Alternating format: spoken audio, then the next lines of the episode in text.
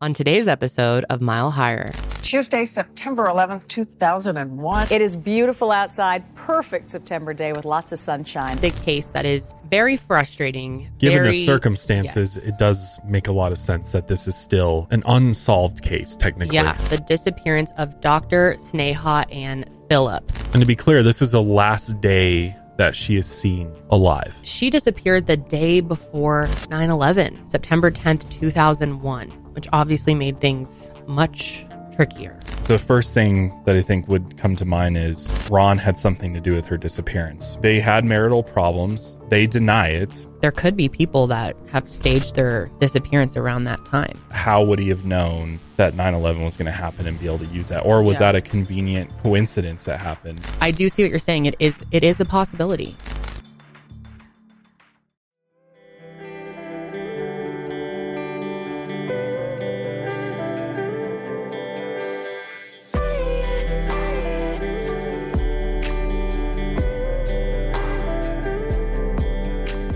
Hey, what's up, everybody? And welcome back to the first episode of Mile Higher Podcast for 2024. Cannot believe it. We're here. It's a new year. New year, new us, right? That's how it goes. Totally new me. Oh, yeah. I, I'm reborn. Yes, that's that's how it works. You become reborn. Yes. Well, I feel Mm-hmm. The clock strikes midnight and you're reborn. Okay. I like that. Yeah. Well, it was nice to get a little bit of time off to Yes. disconnect hmm from the interwebs and Spend time with our lovely daughter and our family. yep. Very nice. Um, but we're so happy to be back with you guys, and we have a great year ahead. We have so many interesting episodes planned. We are so excited to jump into it today with a case that is very frustrating, um, Given very- the circumstances, yes. it does make a lot of sense that this is still an unsolved case, technically. Yeah. Yep. Because, like you said, the circumstances around it make it very difficult, very foggy, and people have different opinions on this one. So I think you guys will be sort of split. I have a feeling I know which way you guys are going to lean for the most part, but I am definitely curious to hear all of your thoughts on this one. We're going to be talking about the disappearance of Dr. Sneha Anne Philip. Now, what's interesting about her case, what makes it so difficult, is she disappeared the day before 9 11, September 10th, 2001, which obviously made things much trickier. And to be clear, this is the last day that she is seen alive Right. because we have surveillance to surveillance footage or pictures to confirm that. But other than that, we have no idea what happened to her Mm-mm. after this. But yeah, I think people are going to be split. So, um, yeah, we have a lot to go over. Oh, hello to our producer, Janelle. How's it going? Hey, y'all. Welcome back. happy to be here for another year. Yep, very exciting. We've also got some great guests coming this year too. Yeah, we do. Some really interesting pretty people. soon here too. Yeah, so look forward to that. Also, if you haven't yet seen our documentary 530 Days, it is available for free on YouTube. Um, just go to the True Crime with Kendall Rae YouTube channel, and it will be there for you to watch. And thank you so much to all of Yes. you who have supported our doc and supported this family. It means so so much to them. Um, it's on the unsolved murder of Jessica Easterly. Absolutely. And we appreciate all the feedback as well. All of it's been received. Yes. And we're going to take all that going forward into our next one. Yep. Yeah. I mean, it was a huge project for us to take on. And obviously, we're a, a small production company. This was our second documentary. We're a team of five. And it was a very complicated case. So, yes, all of your feedback was super um, helpful and has is going to be applied to our next project, which we are starting on soon. And we're really we are already about. talking about it. So Yep. But anyway, let's get into this case. Let's do we have it. a lot to go over. So Sneha Anne Philip was born on October 7th, 1969 in Kerala, India to her parents Ansu and Dr. Philip K. Philip. She had a brother named John and a brother named Ashwin. In 1973, when Sneha was just a child, she and her family moved from Kochi, Kerala to the Albany, New York area. And eventually they relocated to the small town of Hopewell Junction, New York. And her father was a radiologist and her mother was a computer programmer. Sneha was every bit as intelligent as she was creative. She had a lot of interest in the arts. She loved writing, literature, poetry, and painting. She was truly beautiful inside and out. She was a very compassionate person who loved helping others, and Sneha had a great sense of humor. During her high school years, she studied at the all girls Emma Willard School, and after graduation, she attended the prestigious Johns Hopkins University, where she started out majoring in writing seminars. But eventually, Sneha's plans changed. She decided she wanted to go to medical school, maybe to be an allergist. So, obviously, that is a big undertaking. But she had all the grades and background required to get into med school. So after she graduated John Hopkins in 1991, she was off to the Chicago Medical School. Now, this is where she met Ron Lieberman, a fellow Chicago med student who was a year behind her, and the two of them hit it off quickly. In fact, Ron said they were pretty much inseparable from the first day that they met, and they had a lot of mutual interests. Sneha was beautiful, goofy, and intelligent, everything Ron was looking for. And they were both creative types. Sneha was an artist and Ron was a guitarist. They began to date, and Sneha took a year off her studies to travel around Italy. That way, she and Ron could graduate together. In 1999, they graduated and both landed internships in New York City. Ron as an ER intern at the Jacobi Medical Center in the Bronx, and Sneha as an internal medicine intern at the Cabrini Medical Center in Manhattan, which is super cool. The couple moved into the East Village, and life was good. The evenings that they both happened to be off were spent in jazz clubs or sushi restaurants, and the two of them had cats, Figa and Kali, and their place was close to Sneha's brother, and she loved spending time with him. They were very close. She and Ron ended up getting married in May of 2000, and they moved to a one bedroom apartment in Battery City Park. The building was called Rector Place and was just a few blocks from the World Trade Center. So their new place was still in Manhattan, where Sneha worked, and Sneha really enjoyed working at Cabrini, at least for a little while. But things turned sour in the middle of 2001, and Sneha's life became turbulent. Those who worked with Sneha said she was good at what she did, but she had some personal issues that seemed to be spilling over in her professional life. Sneha was allegedly showing up late for work, a lot. She was also sent home sometimes from work because she didn't seem focused. One supervising doctor said they once sent Sneha home for being unfocused and unprepared for the day. Another time they sent her home because she showed up to work drunk. Cabrini informed her in May of 2001 that they would not be renewing her contract, which to interns basically means you're fired. They said this was because of tardiness and, quote, alcohol related issues. However, Ron and her family dispute this. They say the real reason Sneha was let go was because of, quote, persistent racial and sexual bias at Cabrini, and that Sneha was a whistleblower. However, Cabrini says they have no record of any sexual harassment complaints made by Sneha. Shortly after she was terminated, there was an incident while Sneha was out one night with some coworkers. Sneha claimed that one of the other interns groped her without consent and she punched him over it. She filed a criminal complaint against this intern. But the Manhattan DA's office investigated the claim and concluded that Sneha had made up the claim. So they actually arrested her and charged her with filing a false report, assault, trespassing, and harassment. The harassment charges also come from the night in question. The coworker told police that Sneha had trespassed at his apartment and showed up to tell his wife what he had allegedly done to her. The police offered to drop the charges if Sneha recanted her accusation, but she said no, so she spent one night in jail. She, Ron, and her family maintain that Sneha was telling the truth about this incident. According to the family, the whole thing led to a period of depression for Sneha, and she was using alcohol to self medicate. She was later able to get a job at St. Vincent's Medical Center in Staten Island, but she had problems there as well.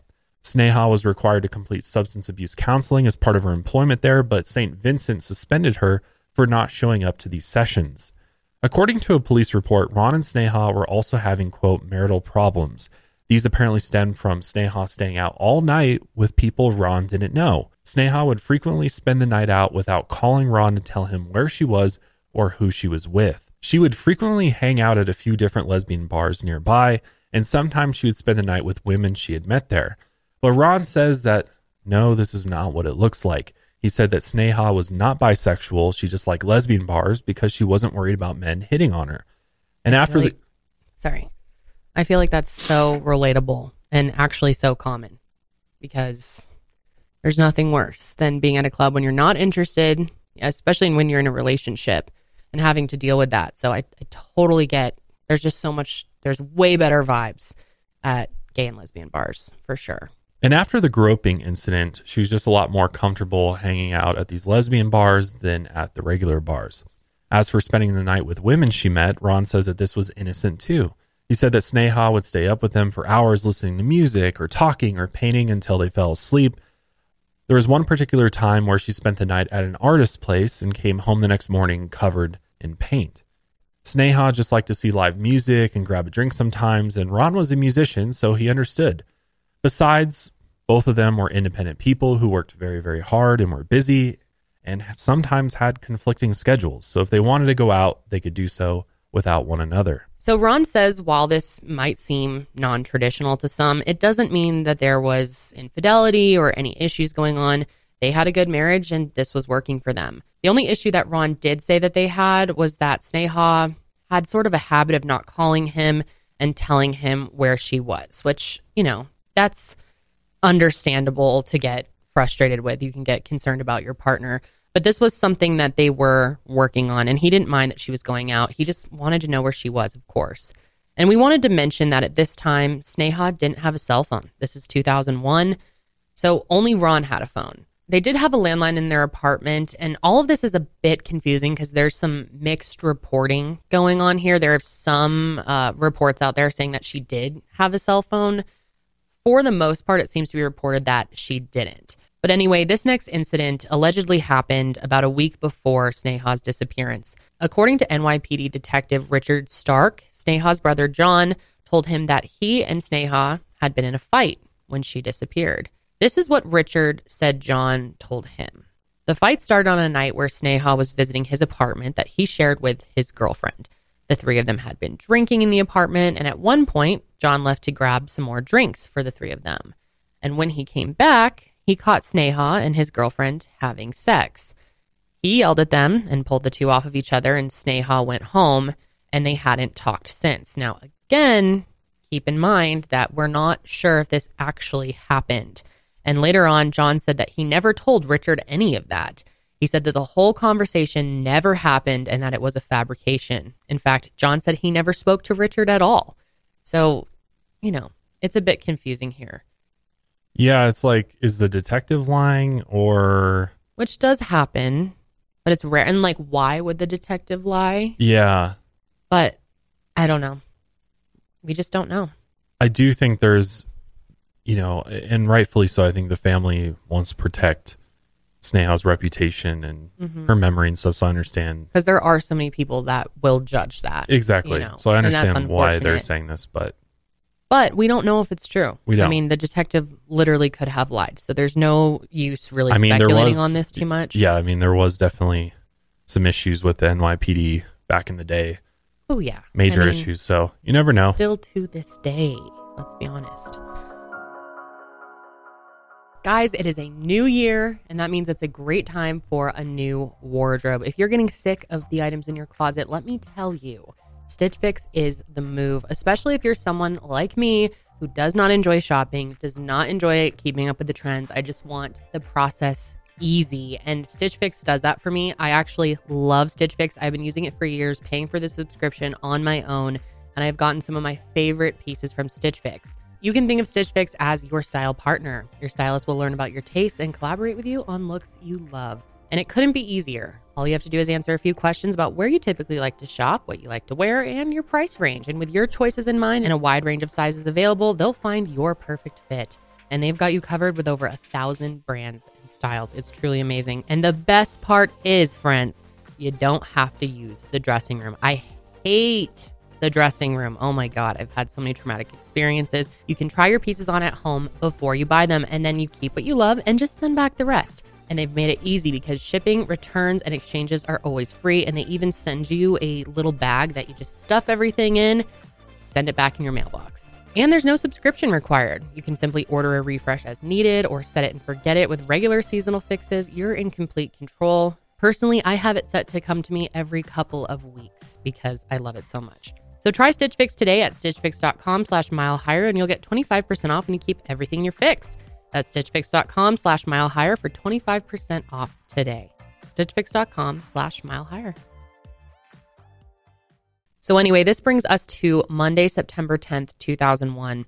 That day, Sneha had the day off work, but she had one big thing scheduled that morning, and that was a court appearance related to the charges that she was facing from that Springs incident. Sneha went to the hearing with Ron and pleaded not guilty, but that wasn't the end of it. According to the police report, Sneha and Ron had, quote, a big fight at the courthouse. The argument stemmed from Ron being upset that Sneha was, quote, abusing drugs and alcohol and was conducting bisexual acts. The fight allegedly ended with Sneha storming out of the courthouse without Ron, but again, Ron has denied that this fight ever happened, so we just aren't sure. And he says that the police just made the whole thing up. You know, so take that for what you will. But regardless, after the hearing, both Ron and Sneha made it back to their apartment. They had breakfast around 10:30 a.m. and Sneha told Ron that she was going to get some cleaning done. In 2 days, Sneha's cousin Anu was planning to come over for dinner. Ron left the apartment at 11 to go to work. He kissed Sneha goodbye and walked out of the door. But he forgot his keys, so he had to go back into the apartment where he got to kiss Sneha goodbye one last time, which of course he didn't know in that moment that it would be the last time. From 2 to 2:30, Sneha meditated and then she signed on to Instant Messenger to chat with her mom, who was at work. And they chatted about Sneha's weekend. She and Ron had spent the past Saturday at a party where Ron played the guitar with his coworkers. It's important to note that Sneha seemed upbeat and excited about the future. She told her mother that she was ready to have kids, and she was so excited because she knew Ron was going to be an amazing father. Then they chatted about Sneha's plans for the upcoming week. She may have mentioned possibly going shopping at the mall in the World Trade Center that next morning. She also mentioned Windows on the World, the fine dining restaurant on the top two floors of the World Trade Center's North Tower. Sneha said she wanted to visit the restaurant sometime that week because one of her friends was having their wedding reception there in the spring. She signed off at 4 p.m. to run some errands, and then Sneha changed into a brown short sleeve dress. She put her hair up in a ponytail and threw on a pair of sandals. Her first stop was to drop off some dry cleaning before going shopping. At around 5:15 p.m., surveillance cameras in the apartment captured Sneha leaving the building alone, dressed in her brown dress and sandals. Just before 6 p.m., surveillance footage captured Sneha shopping at Century 21, a discount department store. This store was a few blocks from her apartment just past the World Trade Center. Sneha purchased bed linens, lingerie, and pantyhose. Records show that she made her purchase using her and Ron's shared American Express credit card. After she bought these items, she went to Century 21's shoe store, which was in the annex building next door. There, she bought three pairs of shoes at 7:18 p.m. That night, Ron arrived home from work close to midnight, but the apartment was empty. Ron figured Sneha was out late again. He was a little annoyed because Sneha was supposed to call him and tell him if she'd be staying out late. As we said, it was something they'd been working on. But Sneha hadn't called, so Ron decided to head to bed because he had work early the next morning, which the next morning was September 11th, 2001. Ron woke up in bed alone. Sneha still hadn't come home from the prior night, and he figured she was staying at her brother's or her cousin's place since both were nearby. He was still a little annoyed that she hadn't called to tell him, but he figured he'd talk to her about it later. At 6:30 a.m., Ron left the apartment and made the 10-minute walk to the subway station. That's where he caught a train to the Bronx that would get him to Jacobi Medical Center in time for his 8 a.m. meeting. Meanwhile, as Ron was making his way to work, the rest of New York was doing the same. The apartment in Battery Park was just a 10 minute walk from the World Trade Center where thousands were descending upon its two towers. Businessmen in suits strode across the plaza, briefcases in hand, ready for another long day of work at the office. Accountants and insurance agents and secretaries sat down at paper lined cubicles with post it note speckled computer monitors. Their cubicles were adorned with photos of spouses they'd kissed goodbye or kids that they had sent off to school that morning. Baristas at the coffee shop inside the towers were working at warp speed as usual, slinging coffee for tired eyed traders and maintenance workers and security guards. The windows on the world staff were busy too, you know, just another day, or so they thought. Vegetables needed slicing, placemats set, napkins delicately folded, and if they could sneak in a few minutes, they would watch as the sun rose over the city. Obviously, I mean, we were very young when when all this happened, but just looking at pictures of this restaurant, it looks like a truly stunning place to enjoy a meal. I mean, Yeah. the view is the view was absolutely incredible. Yeah. It wouldn't be long before guests would start pouring in to eat breakfast on top of the world. Sneha Philip might have been one of the thousands of people inside the Twin Towers that morning. She may have been at the mall, you know, for an early morning shopping trip. She may have been sitting down to eat at the Windows restaurant. She may have been walking past the plaza, battling the crowds of people on her way back home. But the truth is, we don't know if Sneha was doing any of those things. In fact, we have no idea what she did after leaving Century 21 around 6 p.m. the day before. We can only guess where Sneha was at 846 on September 11th, 2001, when a Boeing 767 slammed into the North Tower. I think to your point you just made, watching the clips of you know that people captured the planes hitting the building. I mean, it's just it goes from a totally normal, just another day in New York City to Yeah. seemingly the the world's coming to an end. Yeah, and it was a beautiful day too. It was It was. like clear blue skies, Mhm. and then boom, it was just Yeah. Yeah, it's still insane looking at the clips after all these years. I've seen I saw it, you know, happening live on TV. I I have very clear memories even though I was in second grade, I believe. Um and it's it's just still, you know, watching these clips even though I've seen them over and over again, it's still just so mind-blowing to see it. So at 9 a.m. that morning, Ron Lieberman left his meeting. Someone told him that something was happening downtown, and he found his coworkers crowded around the TV, as so many people were, watching as United Flight 175 hurtled into the South Tower. And that's when it really turned from, you know, confusion and thinking that it may have been an accident to people realizing we were under attack. yeah. I mean, what are the chances that two just No, I mean there the there was no yeah. question immediately. There's this famous clip of um uh Regis Philbin and oh yeah, I believe it's Katie Couric, maybe. I'm not I'm not sure. Um reacting to it. And it's like as soon as they saw the second plane, they immediately knew. like this is intentional. yeah, yeah. Maybe we can insert some of that if it's not copyrighted. it, it it does not appear that there's any kind of a, an effort up there yet. Now remember, oh my God, Oh My God. That looks like a second plane. Dear Has Lord. I just did hit. not see a plane go in. That that just exploded. We I, just saw another plane coming in from the side. you did. I did. That was out of absolutely Yes, and that's view. the second explosion. You could see the plane come in just from the right hand side of the screen. So this looks like it is oh, some sort of a concerted effort to attack the World Trade Center that is underway. Ron immediately tried to call his apartment's landline, and there was no answer. Sneha didn't have a cell phone, so he tried the home phone again. And again, all he got was the answering machine. So obviously he's panicking at that point, and he's leaving her multiple messages that morning and got no response. And then at 10:28 a.m., the North Tower collapsed. And this was just two blocks from Ron and Sneha's place. And of course, he was very worried at this point. He called her mom and her brother, but none of them had heard from Sneha. Ron was really worried, but he had never really considered that she was in one of the towers. She didn't have any plans to be there that he knew of, and not a whole lot of reason to be there in the first place. His fear stemmed from the fact that he hadn't seen his wife in over 24 hours at this point. He worried that maybe the night before she had been kidnapped or hit by a car. But obviously, given the attacks that morning, the staff at Jacobi were expecting a surge of critical patients. So Ron waited there. But this rush of patients never actually came. At 3 p.m., he asked his boss if he could leave early to find Sneha, and they agreed to let him go. He was able to get a ride in an ambulance, and the streets in lower Manhattan were obviously closed, but emergency vehicles could still make it through. Ron was able to make it as far as Tribeca before the ambulance just couldn't go any further. And from there, Ron used his medical credentials to get past the police blockade, and he started to walk back to his apartment. He walked through the suffocating ash and past burnt cars to Rector Place, praying that his wife was safe inside. which that footage that's out there Oh of my people God.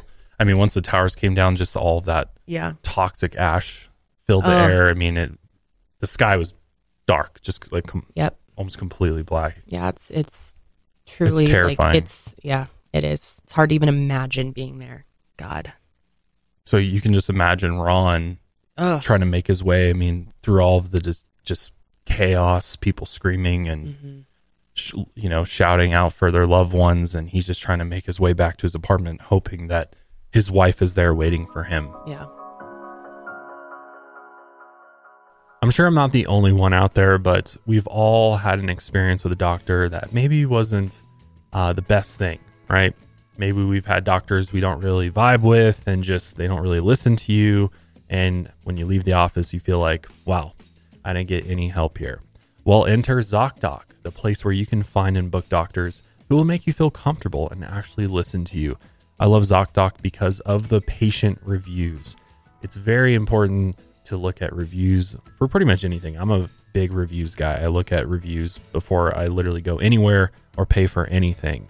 And ZocDoc allows me to take a look at the doctors in my area who have available appointments, and I can make a very educated decision on what doctor I want to see based on the patient reviews. A couple months ago, I did not have a doctor because I kind of moved to a new area.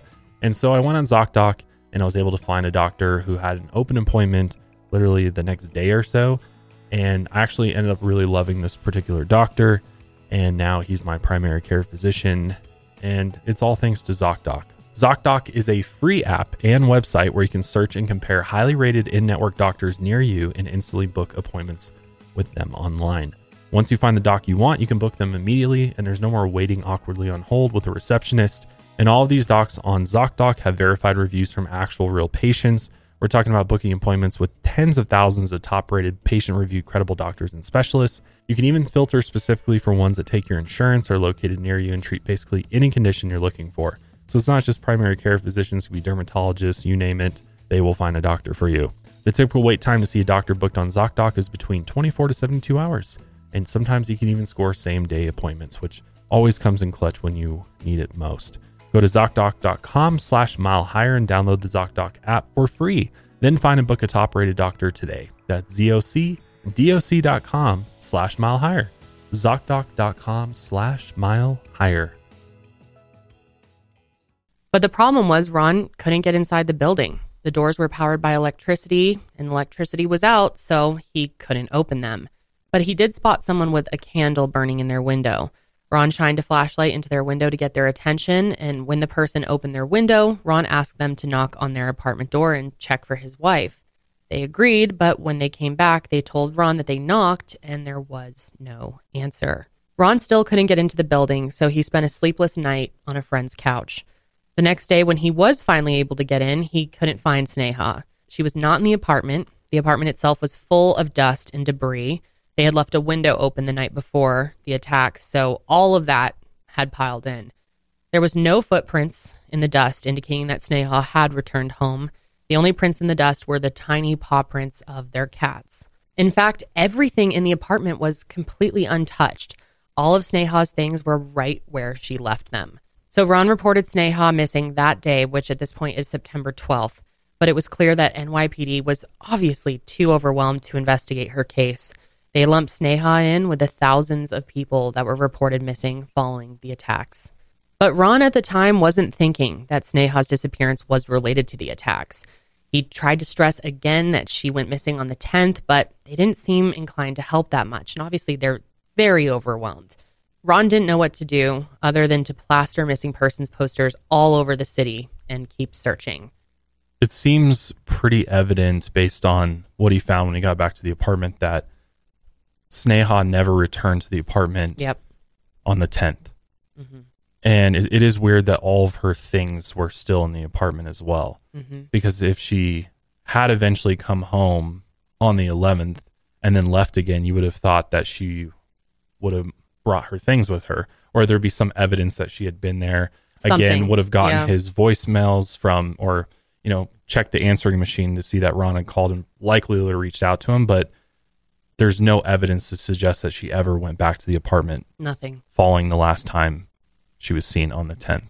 So that that is very very weird. Reporters line the streets wanting to talk to those with loved ones missing and Ron tried to get Sneha's case attention by getting it on TV. But as you can imagine, the reporters didn't want to cover the story when they heard she went missing on September 10th. They wanted to hear about people who went through the attacks. Ron didn't know what to do, so he called Sneha's brother John and told him the predicament. Ron thought that maybe John could go out there and talk about Sneha's disappearance and maybe just leave out a few details so that they would talk about her.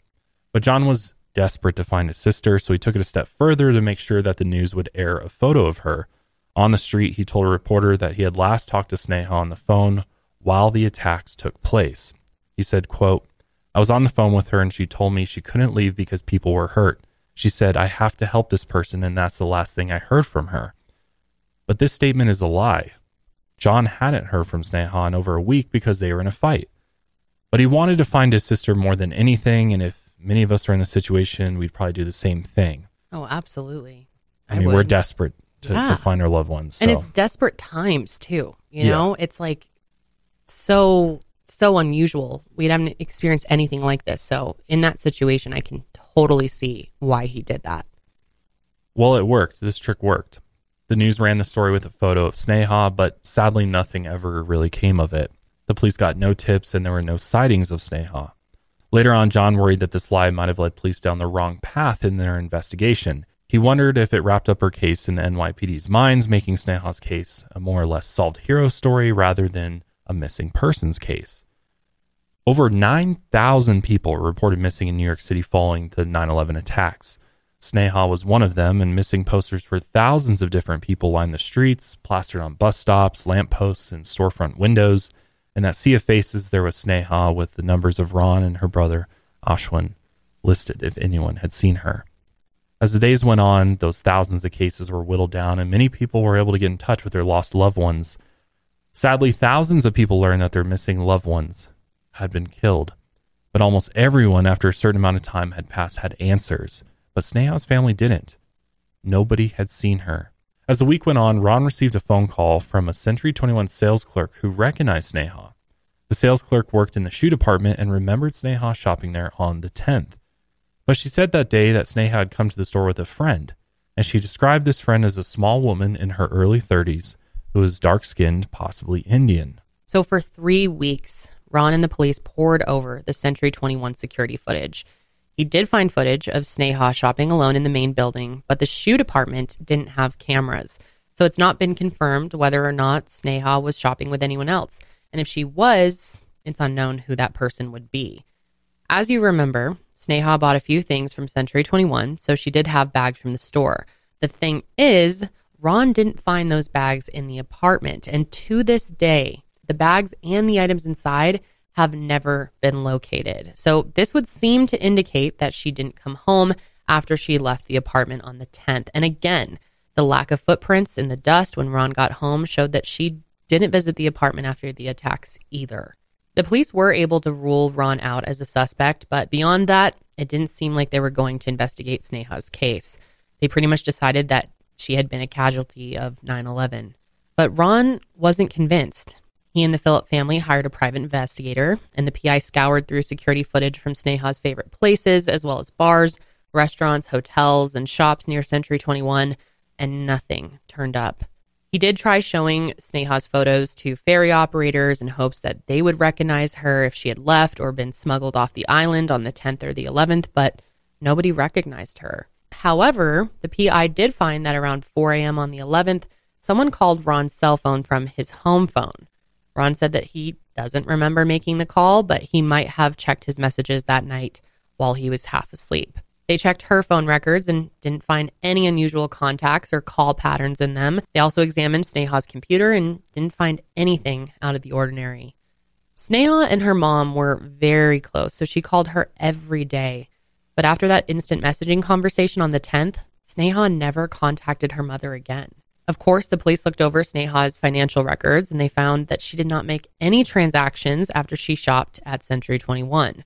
They also found no evidence of any unusual transactions before her disappearance as well. Ron kept the American Express card open just in case there were any more transactions on it, but none were made. However, there is one possible piece of evidence that points to Sneha returning to her building, but maybe not the apartment itself. This came from the apartment building security cameras on September 11th at 8:43 a.m. So right before the attacks. Security footage showed a woman entering the Rector Place building. The sunlight, however, made the camera footage too bleached to see clearly, but this was just minutes before the plane hit.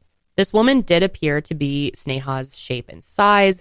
It looked like she was wearing a brown dress similar to the one that Sneha was wearing the day before, and she had a similar haircut. She also had mannerisms that were similar to Sneha's as well. In the footage, this woman enters the building, waits at the elevator for a minute or two, and then turns around and leaves. This woman was not carrying shopping bags. As time went on and they considered the evidence, both the police and Sneha's family believed that they finally had the truth that Sneha had died on September 11th, 2001, at the World Trade Center. They believed that she heard the chaos outside while she's, you know, waiting for the elevator, saw the burning tower, and ran to provide medical assistance. I mean, she is a doctor, there were so many injured people. And tragically, they believe that maybe she died while trying to save others. This episode of Mile Higher is brought to you by Wild Grain. Wild Grain is the first ever bake from frozen subscription box for sourdough breads, fresh pastas, and artisanal pastries. Every item bakes from frozen in 25 minutes or less, no thawing required. The team at Wild Grain sent us a box, and there was so much delicious stuff inside, including pasta, pastries, and boy, do we love our sourdough bread. My favorite thing in the box was the croissants. I love myself a good croissant in the morning.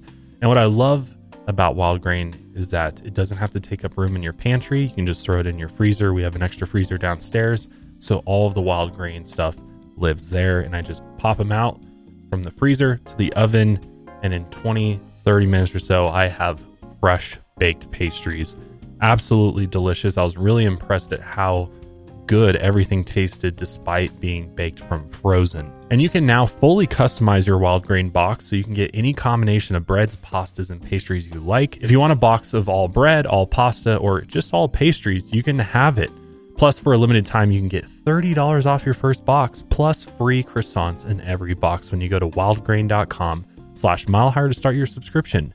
You heard me, free croissants in every box and $30 off your first box when you go to wildgrain.com slash mile higher. That's wildgrain.com slash mile higher, or you can use promo code mile higher at checkout. Her family held a memorial service for her three days after the first anniversary of 9 11. As part of the small ceremony at the Philips local church, they buried an urn filled with ashes from ground zero. The family frequently attended 9 11 memorial services as the years passed, and the family found a community in the families of 9 11 victims. It was other people who they could process their grief with who were going through the same thing. Sneha was a hero, someone who died trying to save others that fateful day. That's how they would remember her. And in October of 2003, Ron filed a claim with the 9 11 Victim Compensation Fund. Sneha's claim, given her age and potential future earnings, was worth somewhere in the ballpark of three to four million dollars. Ron wanted to use that money to create a memorial fund, but to make the claim, he first had to petition to have Sneha declared a victim of the September 11th attacks. A court appointed surrogate guardian ad litem was appointed as a neutral party to speak on Sneha's behalf in her absence. The surrogate conducted their own investigation into Sneha's life to figure out the circumstances of her disappearance. This was because they needed to provide the court with evidence to prove that Sneha was at the World Trade Center when the attacks took place. Then the petition would be granted and Ron could claim the compensation fund money. But this led to another devastating blow to the family. The surrogate used the NYPD report to claim that there was no proof Sneha was at the World Trade Center on 9 11 or that she was even alive that day. This is despite the fact that the NYPD, including Detective Richard Stark, concluded Sneha had died in the attacks. In January 2004, the medical examiner's office took Sneha's name off the list of 9 11 victims. The medical examiner said this was because there was no evidence to show that Sneha was actually alive on 9 11. Sneha's family, as you can imagine, was completely devastated and they were angry that the court was implying Sneha was a reckless person who had gotten herself killed on the 10th. So this created a court battle that lasted for years. The Victims Compensation Fund closed during this time, so Ron couldn't collect on the claim no matter what the courts ruled, but he and the Philips fought anyway. It was never about the money for them, it was to clear Sneha's name.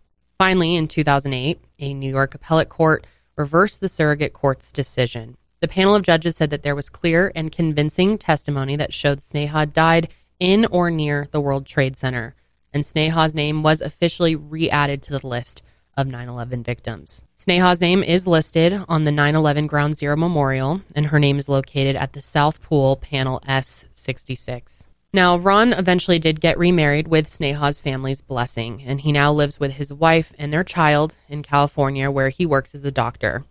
He is still on good terms with the Philip family and keeps in regular contact with them. The family still ended up setting up a memorial fund in Sneha's name. The Sneha Philip Memorial Fund provides free treatment for patients at the Santagiri Clinic, Naraluva, Kerala. The Mar Thoma Doctors Association and the Emma Willard School, which is Sneha's high school, also set up memorial funds in her name. Sneha's parents have not touched a room at their house in Hopewell Junction in many years. Everything is still just as they left it. Her artwork is framed all over the house, as is her medical degree. Each spring, her mother plants pansies in her honor because she always loved the blooms. God, it always breaks my heart hearing about families who keep victims' rooms exactly how they left it. I mean, it's so special, and I'm sure it's like a sanctuary for them, but it's so, God, it breaks my heart. I can't imagine passing by that room all the time. But there is one more thing that we're going to mention because a lot of people bring up a certain postcard when they talk about Sneha's case. And it's a postcard that was sent to the art project Post Secret in 2012. Now, a lot of you have probably heard of Post Secret. It's a pretty crazy website. If you don't know what it is, it's basically a big public art project where people send in their secrets written on postcards. They're supposed to be secrets that the person has never told anyone else, and the cards are sent without return addresses or names or anything like that. And the curator of the project then picks the cards to display online and in print books and exhibitions of this project. I wanted to show you guys some examples of these because they're pretty fascinating if you ever have free time and just want to go look. Um, it's pretty mind blowing to read some of these. There's some crazy secrets out there. This one says, Ever since I started having an affair, I totally understand why people hire hitmen or poison their spouses. Yee. This one says, Soulmate, I love you, but I can't tell you I'm your psychologist. Hmm. Crazy. I'm sure that happens like all the time. Or the other way around, patients fall in love with their therapist. Probably. Yeah. I mean, yeah, I know for sure that happens. It's Big no, obviously. Big no. One of the biggest no's of all the no's in that practice. Here's one that says, I smoke weed because it makes me feel closer to God. Relatable. I had a sex dream about Walter Matthau. This Walter Matthau, it was fantastic. I don't know what. I don't know it. I don't know who Walter Matthau is. I'm a 47 year old woman. Fortnite is helping me get through the most crippling depression. hey, no judgment on phone games. no, mm-mm. Well, I don't. Is Fortnite a phone game? Yeah, Oh. there's a Fortnite mobile version. Yeah. But also- I can play on your phone. totally get that. I've been gaming. It's been helping my mental health. I told my dog that I am gay. I think that she is the only one that has not changed her opinion about me. Oh. Oh, that's sweet. God, that's sad. What is wrong with people? I was kind of sick today, so I left work, but not so sick that it wasn't the best day all month. There's the old also saying, relatable. There's the old saying like a sick day is better than having the best day at work or whatever. or like the Very saying of true. like a bad day on the golf course is better than a good day at work. True that. But anyway, the reason we're bringing this up is because there was an anonymous postcard sent in, and obviously we have no idea if this is related to Sneha's case, but so many people point this out. So we wanted to at least mention it. It says, and it has a picture of the Twin Towers with giant smoke clouds around them, and it says, Everyone who knew me before 9 11 believes I'm dead. So there's that. That could be anyone though. There's Yeah. no way to know. Totally. I'm sure a lot of people probably said things like that. Yeah. Or, you know, Or maybe there is something to it. Who knows? Yeah. Or or I was just saying like I'm sure there there could be people that have staged their disappearance around that time. True. But how Could would you have known that that would have happened though? There's no and that's like the thing I come back to with this this particular case is when thinking about the theories outside of Sneha died as a result of the attacks, mm-hmm.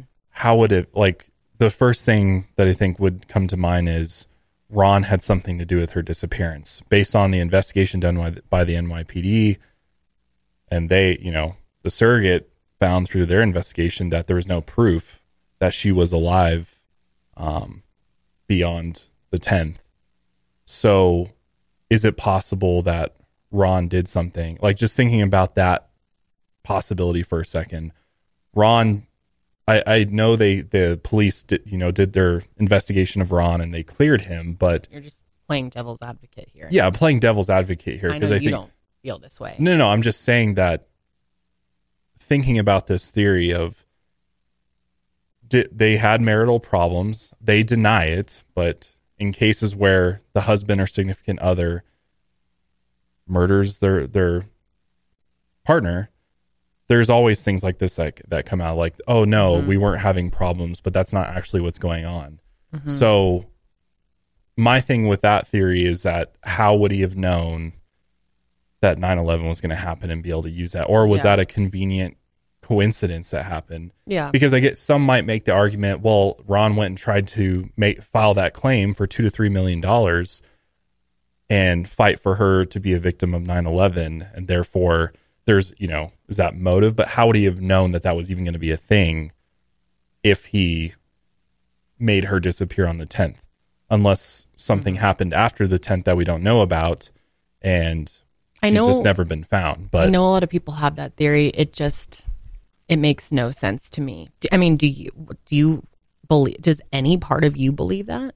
Well, I think it's it's hard because I don't know that the a real investigation occurred here. I think with everything going on, who knows the extent? We don't have like the we weren't able to get the police reports. We don't know the extent at which they actually investigated this this disappearance mm-hmm. and there are circum there are circumstances in other cases where something like this happens and it's just kind of a coincidence that something happens that pulls attention away from Yes. the actual case itself and mm-hmm. therefore it kind of creates this disguise for the individual who's actually responsible for that person's disappearance or death to kind of blame it on this this bigger thing that's going on. So Yeah, actually, that I covered a case earlier this year, Crystal McDowell, and her her killer tried to do that, failed, but tried to to make it look like she disappeared due to Hurricane Harvey. Right. So there you go. There's there's an instance there. Again, it'd be very hard to if he was already planning this and on the 10th when she disappeared because again, we don't know where she went after the department store. Yeah, We don't know where those bags are, so it's it's mm-hmm. weird that nobody's come forward if she did go and stay the night somewhere with somebody, wouldn't have someone have come forward and be like, "Oh yeah, Sneha came to my house, stayed the night with me. She left her bags here."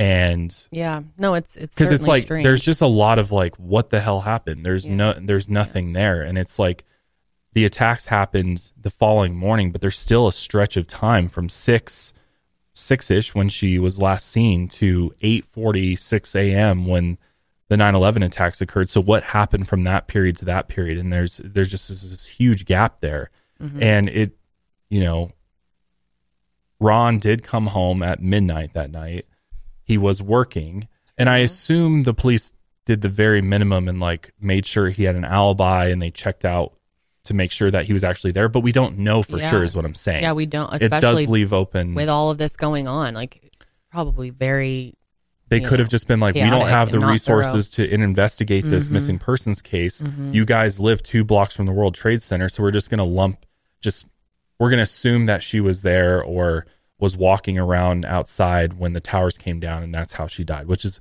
a very very real possibility. I think is the higher uh, percentage possibility here. But i do think it doesn't close the window completely that something else happened to her and possibly Ron is is somehow involved. Because it does seem like based on what what we've talked about that there was something going on in their relationship. maybe though. That's all very, very foggy. It is. It is foggy, but That's why it's hard for me to to lean into that at all. Because I mean, obviously, I don't want to believe that either. But I do see what you're saying. It is it is a possibility. It is a possibility. we just don't know. And I mean, you can't go like full in on that theory and be like that's what happened because we don't know.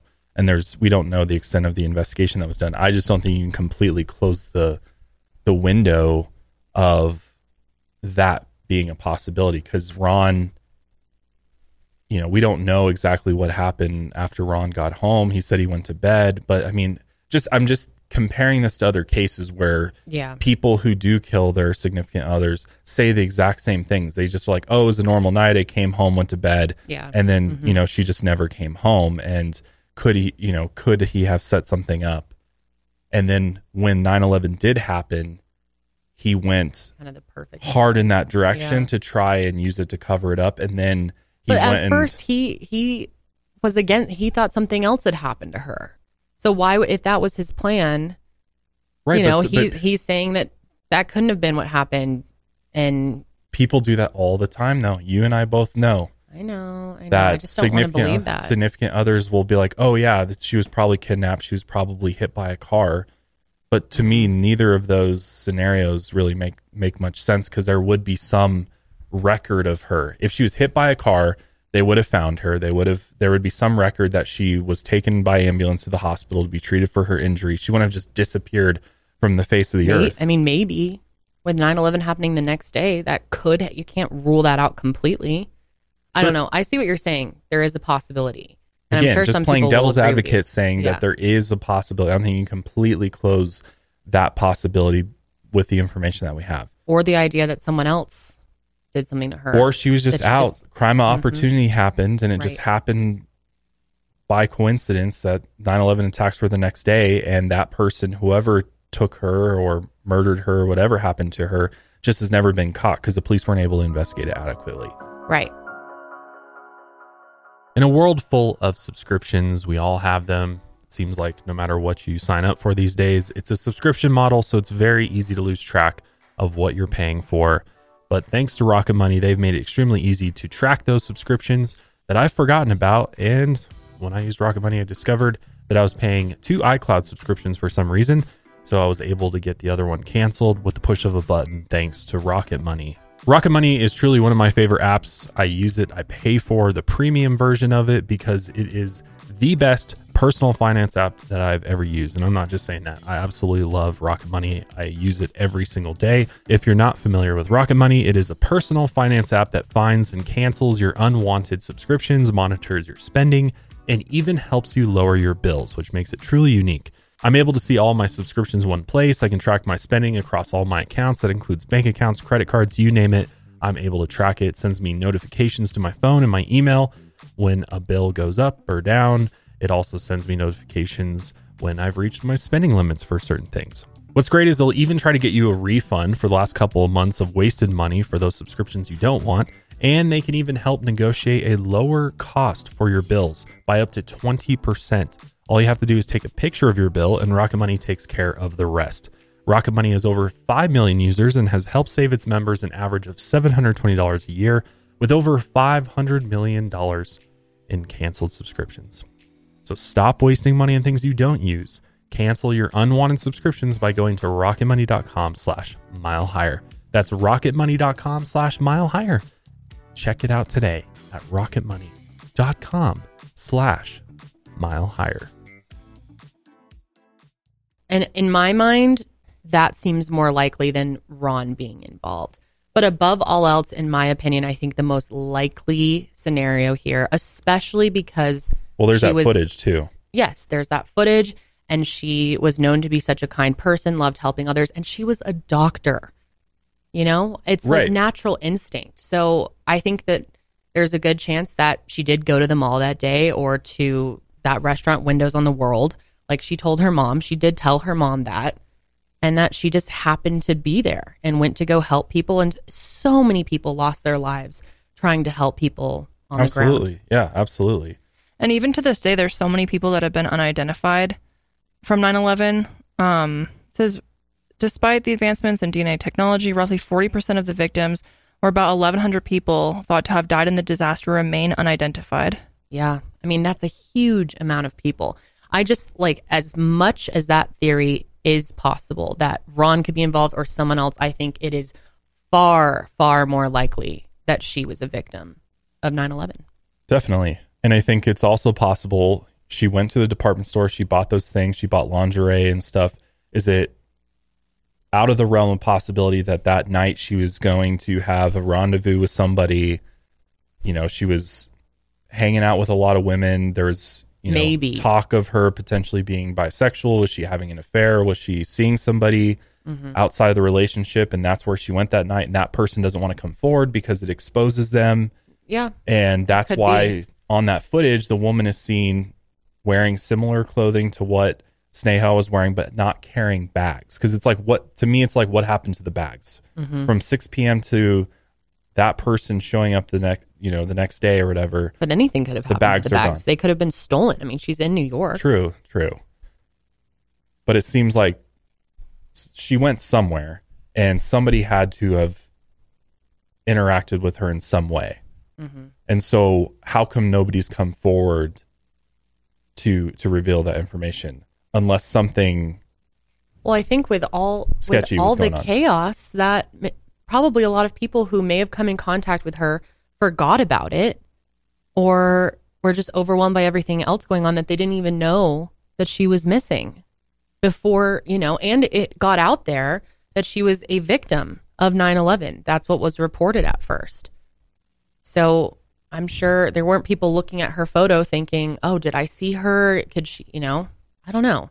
It's so difficult obviously there's the idea too that she purposely left like, and faked her used- disappearance? faked her disappearance um, which in my opinion is unlikely especially because she didn't take anything important with her like her driver's license or passport or even her eyeglasses or contacts i mean nothing so personally i don't i don't believe that at all But could she have been trying to get out of this relationship with Ron? she could have been She was that's what's hard about this case is really anything could have happened and 9-11 just makes it so much more complicated mhm.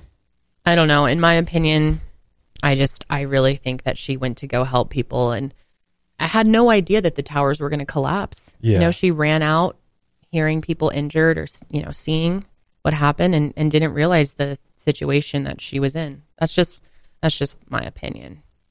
I think the proximity of their house and where she was last seen. Their apartment. I mean, they're two blocks from Right the World there. Trade Center. So Right there. when those towers came down, I mean that that area for a long ways was completely devastated. Mm-hmm. So was she in the towers? Did she end up going into the towers and her remains just haven't been identified yet, or was she, you know, s- struck by debris as the towers came down? And but I feel like in that case, maybe they would have found her remains a little bit easier as opposed to being somebody who's in the towers. Mm-hmm. I think that's just a big, big question mark. And like Janelle said, there's still 40% of the, the victims that are unidentified and they're slowly but surely year after year. I think like 2021 or 2020, they, they were able to identify like two people. 2021. Yeah. And when, when Those was, the most recent identifications. what's crazy too is that in an article I read, they're identifying people from remains that are as small. Bone fragments. Yeah. Fragments as small as tic Yeah. tacs. Mhm. So they have like, it's very, very difficult to do. So it's, I think it is very possible that she may have been one of those unidentified victims, and hopefully one day they're able to make a positive identification for Sneha's family's sake, obviously. Yeah. I mean, hope according so, to too. New York City's Office of um, Chief Medical Examiner, this was the largest or is considered the largest and most complex forensic investigation in U.S. history, which makes sense. Hmm. So I think there's a high possibility that this is what happened and we just haven't, you know, Yeah. confirmed Yeah. it. Yeah. because I feel like there would be something else. There'd be mm-hmm. some other trace evidence found to suggest that she had been kidnapped or murdered, mm-hmm. or Ron had anything to do with it. Yeah. I there would have been something else. I think, in my opinion, though, obviously, I most lean towards the idea of her being a victim of the attacks. But part of me does think, like, secondary to that, I think, I think maybe she really could have staged her own disappearance. That's very difficult to do. I know it is very difficult to do, but if you think about all the problems that she was having in her life, and you know, she was possibly, I mean, she's married, but there's a a chance that she was having other She was dealing with depression. she Mhm, was mhm. self medicating with alcohol, and she was experimenting with her sexuality, Yeah, most she was likely. having issues at work. She, you know, everything going on in court. Do you think it's possible she wasn't planning to necessarily do it, but knew like she wasn't happy in her life, and then 9/11 happened, and she was like, "Oh my gosh, this is my chance," and spur of Yeah. the moment decided to try and disappear. Or she was with someone on the night of the 10th, not wanting to go back to her life, like contemplating things. And then this happened and it was kind of the perfect opportunity. Again, I'm not saying I believe that, But that is but just it's, so it's difficult more to pull likely off. to me than something else happening to her on the 10th. Really? Yeah. I think statistically that Well, I think Doesn't it, make sense, yes, it's but- hard to pull off, but people pull it off all the time. And with 9/11, it makes how? it How way do they pull easier. it off? Well, when there's, it, I mean, it happens. You know, it happens. We've covered plenty of cases. Change where- her whole identity and Yes. there's no sightings of her dude. It happens. It happens. I've covered cases where it happens. and she's just like living a life as an artist or something. Yeah, or and then I mean, people go back to that postcard. she gave up her entire medical career. I don't know that She postcard thing. I'm I not- know. I'm like, eh. I know. That's a I'm just stretch. entertaining the idea because, yes, like I said, it's like my se- it would be my secondary, um, closest theory. But I do think it's possible, especially with 9/11 happening and all the chaos and not having a proper investigation. It would be a lot easier to stage her disappearance in that case, and she'd have more time to think it through. And, My thing is like if sh- if she she to me it seems like she was going somewhere on September 10th. She was shopping for something. She was going somewhere afterwards. It wasn't home. She was going somewhere likely to see somebody, and she was somebody who stayed out very late at night. What are the chances that she was like up early the next morning and was like you know running into the the buildings to to render aid you know what i mean like after a late night out and stuff like well, who knows? Maybe she wanted where to get she home go, before. how'd she get back and when know. that happened. I don't know. Like some of the know. logistics It's are tough. are fuzzy. But yeah, I mean, above all else, I think I think she was she was trying to help people, and she was a victim of the attacks, is just heartbreaking. There were so many people who lost their lives just trying to help others. It's it's so fucking sad to think about. But anyway, of course, we want to know what you all think. So let us know in the comments or head over to the Mile Higher Podcast Instagram, which is Mile Higher Pod, and let us know what you think is most likely in your opinion. But that is going to be it for us today. And we'll see you um, next week. Yeah, we'll see you next week. But until then, keep on taking your mind a Mile mile, higher. higher.